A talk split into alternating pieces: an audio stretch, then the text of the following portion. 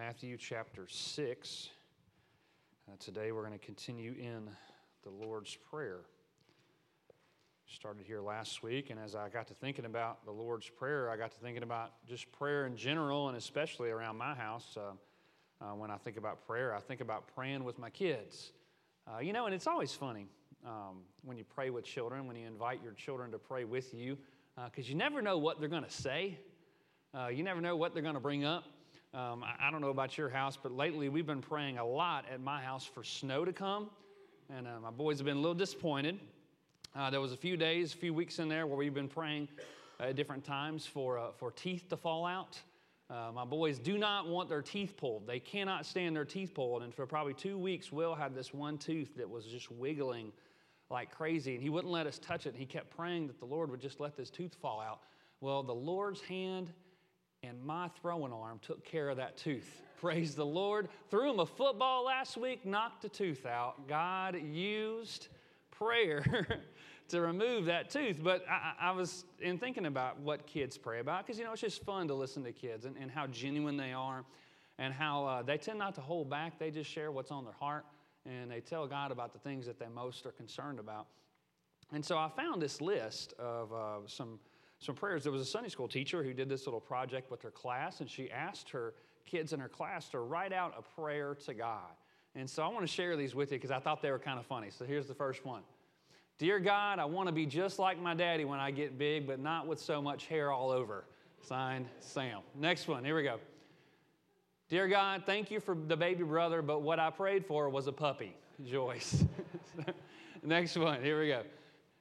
Dear God, if you let the dinosaur not extinct, we would not have a country. You did the right thing, Jonathan. I like that. You did the right thing. All right, next one. Dear God, instead of letting people die and having to make new ones, why don't you just keep the, the ones you got now, Jane? It's kind of sweet, isn't it? But it's kind of sincere, you know? Next one.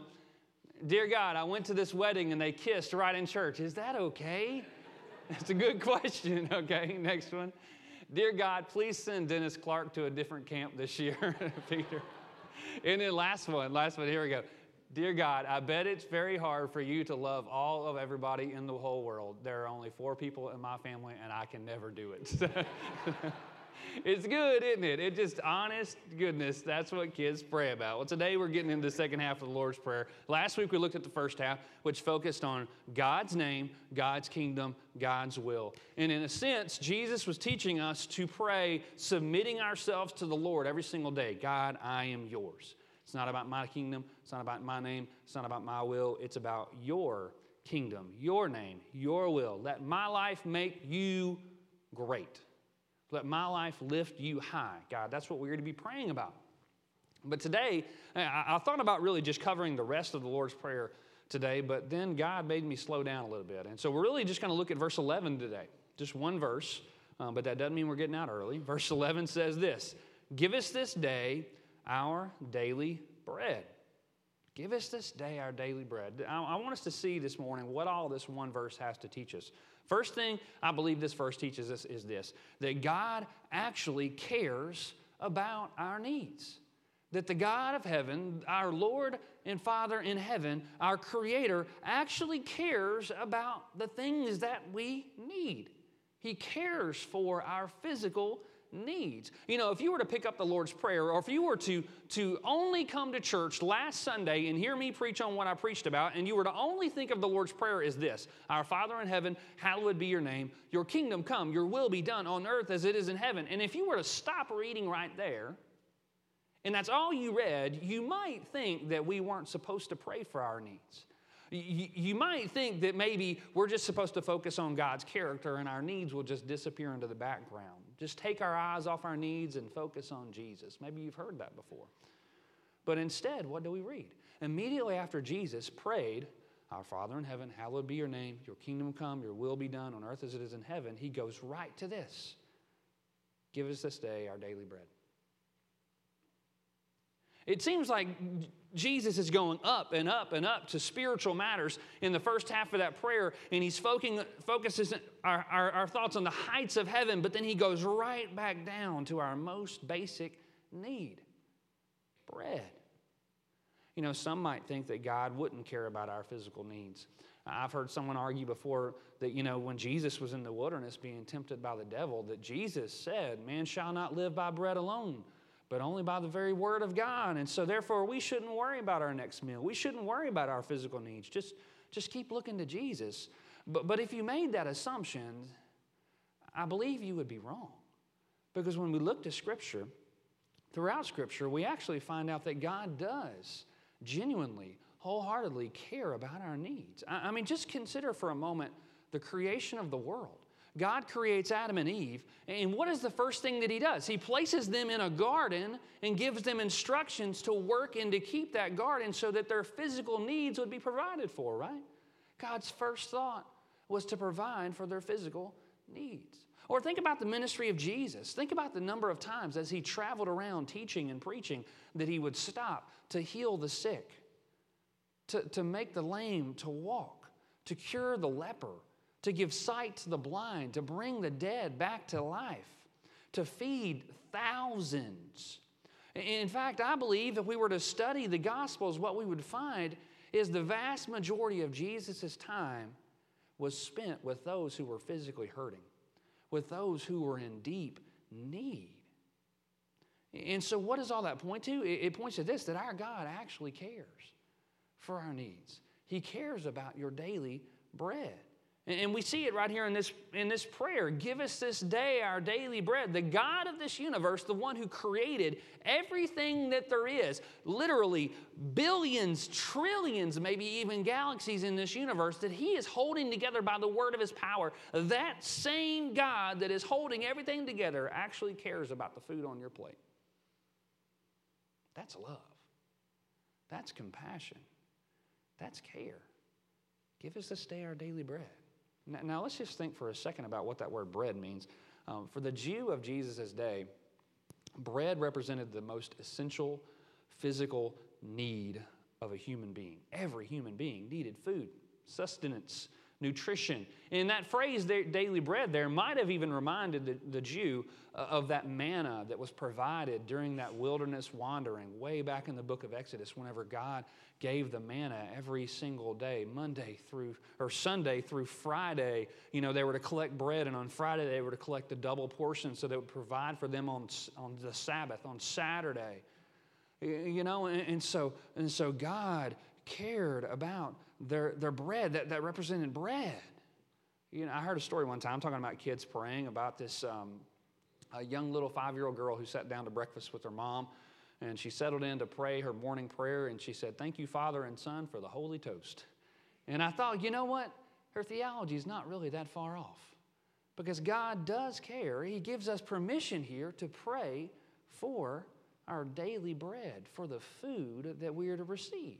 But I don't think that prayer stops there. I think what Jesus is actually trying to represent with that phrase daily bread is what is everything that is necessary for our daily life. And what all would that include? Food, shelter, clothing, health, a job so that we can provide for our families, financial stability, healthy relationships, you know, cures for sickness and disease, transportation. I think we could go on and on. Uh, Christ is saying that the God of this universe cares about those needs and he wants us to cry out to him for those needs he wants to provide those things just, just like an earthly parent would, would make sure to care for the physical needs of their child so our heavenly father wants to care for our physical needs Second thing I think this prayer teaches is this is that we are dependent upon God to meet those needs. And so we have a God who cares for our physical needs. And, secondly, we have a God who we're absolutely dependent upon to meet those needs. Jesus prayed this Give us this day our daily bread. You know, contrary to popular belief, none of us in this room are, are self sufficient. We are not truly, genuinely independent. Uh, we think we are. We, we think that we're go getters. We, we, we, you know, we go out there and we make money and we bring it home and we, we're doing well and we're, we're independent. We provide for our own family and all these kind of things. But we're not. Really and truly, we are all dependent. And we're like that way our entire life. Think about it from the moment of birth. Have you ever met an independent baby? No, you haven't. Those are little freeloaders, aren't they? They can't do anything for themselves. They just lay around crying, expecting you to do everything for them. And as a baby grows into a toddler and into a child and into a teenager, you know what? It's like this slow process of them trying to gain independence and trying to do things for themselves. But so we think that's the case. But really and truly, we're not independent. We're just creatures created by a God in heaven. And so we're not the source of life. He is. We can't keep our hearts beating, only God does that. We can't keep our lungs working or our minds working, only God does that. Uh, we can do all that we can to preserve our health. We can go to the gym, we can eat healthy, but really and truly, it's up to God, is it not? How long you live and how healthy you are, that's really and truly up to the Lord. I mean, that skill that you have that got you that job, that didn't come from you, that came from God. That brain of yours that, that makes you good at your profession, that, that came from God. That, that knack to make smart business moves, that, that came from the Lord. Um, and so we think we're independent, but really and truly, we're dependent upon the Lord every single day. Jesus taught us to pray, Give us this day our daily bread. Every single day that we wake up, we are dependent upon God's goodness to provide for our needs. And at any moment, God could withdraw that if He so chose to. At any moment, He could pull that away. I think we forget that. I mean, I think if we were to travel to some other country um, to meet Christians who were impoverished, I think we would, we would hear a different passion in this prayer for daily bread. We would hear the desperation. We would hear the cry. We would hear the, the sense of dependence in their voice. And in, in, fact, in reality, I don't even think you have to travel that far. Just go find somebody right now who is struggling physically, hanging on for dear life, and ask them if they're independent. No, they would tell you, if it's a believer, they would say, I am dependent upon the Lord and the Lord alone to bring me out of this. You would get that sense of dependence in their lives. You know, the sad truth, the danger is, is that our wealth, our skills, our health, our past success can, can fool us into thinking we don't need to pray this prayer. I don't need to pray for God to give me my daily bread. I got two weeks of groceries in the pantry. I'm good to go. I've got it covered. I can provide for myself. Now, don't, don't get me wrong. God, God often meets those needs through human means, jobs, supply chains, farmers, but ultimately, He is the one that meets that need. And those needs are met because God chooses to need, meet the need. A doctor might apply medicine, but it's God that chooses to heal.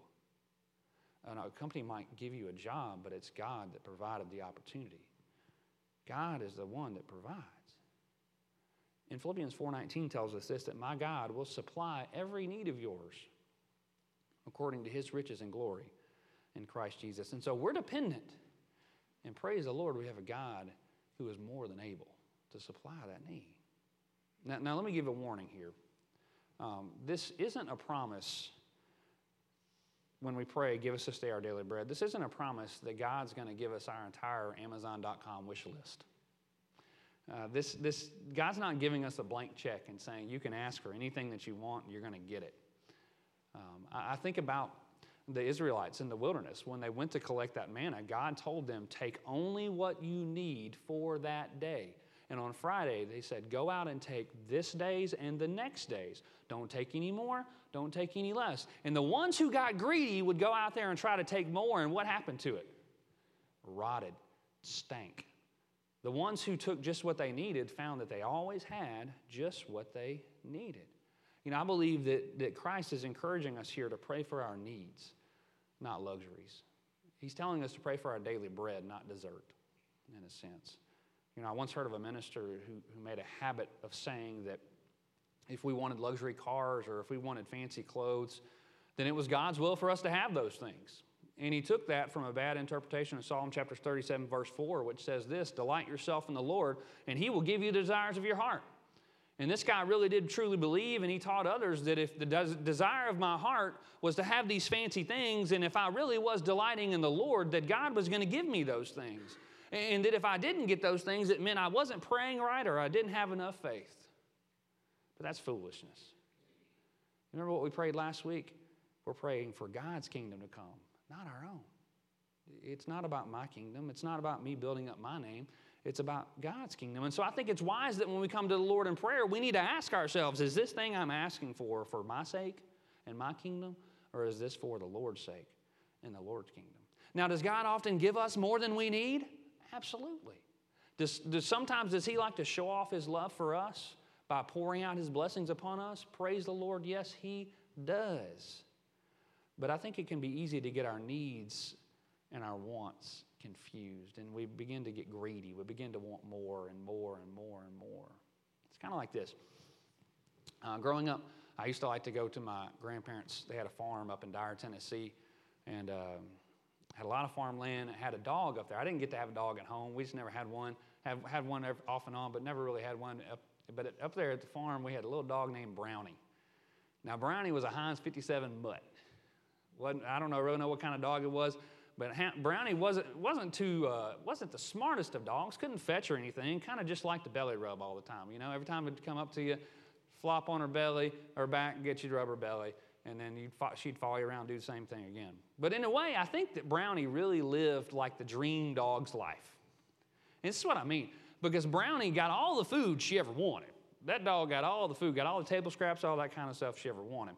And then whenever she got done eating, she just had the wilderness to roam around in. And so she could just go to, the farm and into the woods and all this kind of stuff. And then when she wanted to get a belly rub, she come found a person and got a belly rub. And then she went back at it. But inevitably, in all that traveling through the woods, Brownie picked up a lot of ticks, you know. Um, and every time we would go up there, my dad would always get start picking ticks off of her. Well, you know, ticks are like they're kind of strange bugs, you know. Um, I, have heard them called the uh, the overeaters of the insect world. You know, they can't jump, and so literally what they do is they get in a bush or they get in a tree or something and they wait for something to go underneath and they fall onto it and they latch onto their host. And once they latch onto their host, they can swell like seven to 10 times their size. And they, li- they literally, cannot stop. I've heard one person describe it as saying that they have the disease of more. They constantly want to eat more and more and more and more until they literally cannot eat anymore, physically cannot handle it. They fall off of whatever host animal they're on, and then you know what happens? They lay there because they can't move.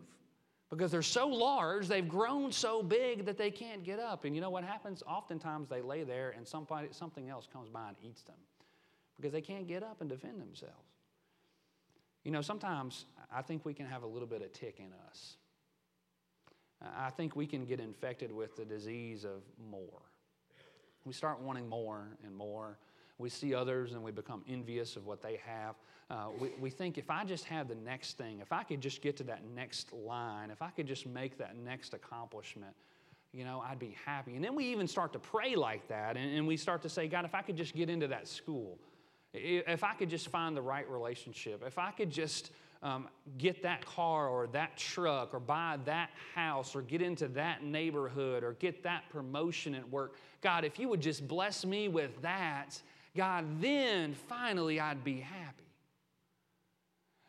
And sometimes we even like to mask those prayers um, in humility. We like to mask those prayers with, with godly things. I mean, let me just be honest, this happens in the preacher world a lot you know, as a, as a pastor, as a preacher, um, sometimes you can get, get the disease of more and you start thinking, man, if we could just get some more people. And, and you, you mask that and say, because I want, I want lives to be changed and I want people to come to the Lord. But really and truly, sometimes in a preacher's heart, it really just becomes about their own ego. And if I could just get more people in the room to listen to me, then, oh man, that would be great. But it really, it's not about God's kingdom, it's about my own kingdom. You know, sometimes we can get infected with that disease of more. And then you know what happens? Once we get that more, you know what you realize? It ain't enough. And then you want something more. And then that ain't enough. And then you want something more. And then that ain't enough. And the more becomes the thing we worship instead of the one who created it. It becomes that thing that consumes our time, it consumes our energy, it steals our attention from the Lord. And along the way, we stop pursuing Christ and seeking His fulfillment, and we start seeking fulfillment from the things of this world. And so I think, in a way, Jesus praying, this, Give us this day our daily bread, teaches us not only dependence, but also satisfaction. That our satisfaction, our fulfillment are to come from the Christ. And so, last point I want to make is this is that I believe that our physical needs point to spiritual needs. That Jesus is giving this prayer, and it's talking about a physical need, but I think he's also trying to point us to a spiritual need. You know, I, am not going to lie, the more I studied this passage this week, the hungrier I got. All this talk about bread just made me hungry. Um, and I, I, don't know about you, but I think that bread might be the kryptonite of my, uh, my you know, eating plan. Um, I, I, tend to get hooked on bread. I see a few people nodding their heads. Yeah, you know what I'm talking about. You go to a restaurant and they drop a loaf of bread on your, on your table and you cannot say no. It's like chips at a Mexican place. You just cannot push it away. Or, or take this for instance. Like, I don't know if how many of you like to go to O'Charley's, but I love those hot, buttery yeast rolls. You know what I'm talking about? And, and, they, that waiter comes out and drops that first one. And if you go to a really good O'Charley's, they'll give you like two rolls per person and then you just boop, boop, pop those down, swallow them, and then you're thinking, where's the next basket? You're looking around, waiter, you know, calling to the waiter, they bring you another basket. And you know what happens almost every time I go there, happens to me, happens to my kids definitely, um, is that you know your main meal is coming. You know you came for the meal, not for the rolls. Although in college I did go a couple times and get water and rolls, and that was it, not gonna lie. Um, but you know you came for the rolls, but you know what, what happens? You end up eating so many rolls that you can't eat the food that you ordered. Then they bring your food to your plate, and you take about three bites, and you say, Oh, man, I'm full. And you filled yourself up in the filler, and you can't even really enjoy what you came for. You know, the truth is, you can have every physical need met in your life. You can have every one of your wants met too. You can have, you can earn millions of dollars, have every car, every fancy truck, everything that you possibly want, have the biggest house in the world. But without Jesus, it's not worth it. You can get yourself filled up on those things, but you will never find true, genuine satisfaction. All those possessions just become stuff that your kids have to deal with when you die. They don't ever really give you the fulfillment that you think they're going to. And you know, I think really and truly that that desire within us for more is just God's little reminder that you're never going to find it here. And that the fulfillment that you seek is only going to come from the Lord Jesus. I believe Adrian Rogers used to say it, and I can't remember who he quoted it from, but he used to say that, or maybe it was Billy Graham used to say that there's a God shaped vacuum in every person that only God can fill. And you know, we try to fit every type of thing into that, and it's like putting a, round peg in a square hole. It never is going to fill it up until we turn to Jesus, the one and only person who can fill that void. Jesus told us, I am the bread of life, John 6 35. Whoever comes to me shall not hunger, and whoever believes in me shall never thirst. And so let me ask you this morning are you satisfied in the Lord? Are you looking to Him for your fulfillment? Are you living a life that is dependent upon Him? Today, if you're not, I believe today is a day of rededication for you. Today is a day to really turn to the Lord and saying, Lord, it's all yours. Would you pray with me? Father God, how you love us, how you care for us, your word makes it clear that you genuinely have a desire to meet our needs. And you've taught us to pray, give us this day our daily bread. And we come here today recognizing that we are dependent upon you. Everything that we have is because of you. But Father, sometimes we can fool ourselves. We begin to think that we're independent, that we can do things on our own. And then we begin to want more and more and more. And we fail to be satisfied with the daily bread that you've given us and with the relationship that we have with you. So, Father, I pray that you would convict our hearts as believers to truly, genuinely seek after you, to come to you, praying, depending upon you, and to be satisfied with you and you alone. Father, I pray for the spiritual hearts of these people. I pray that if there be one in this room today who has never experienced the gift of eternal life that Jesus promises through his death, burial, and resurrection, that today would be that day of salvation.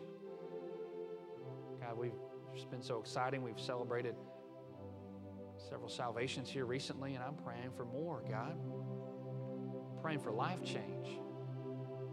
Father, if there's someone in this room that needs to, to give their life to you, to pray receiving Jesus Christ as their Lord and Savior, to receive the forgiveness of sin that only He can give, I pray that today would be that day. And if there are Christians that need to make decisions in this room for rededication or church membership, or maybe they've never followed through with believer's baptism, I pray that today would be their new beginning.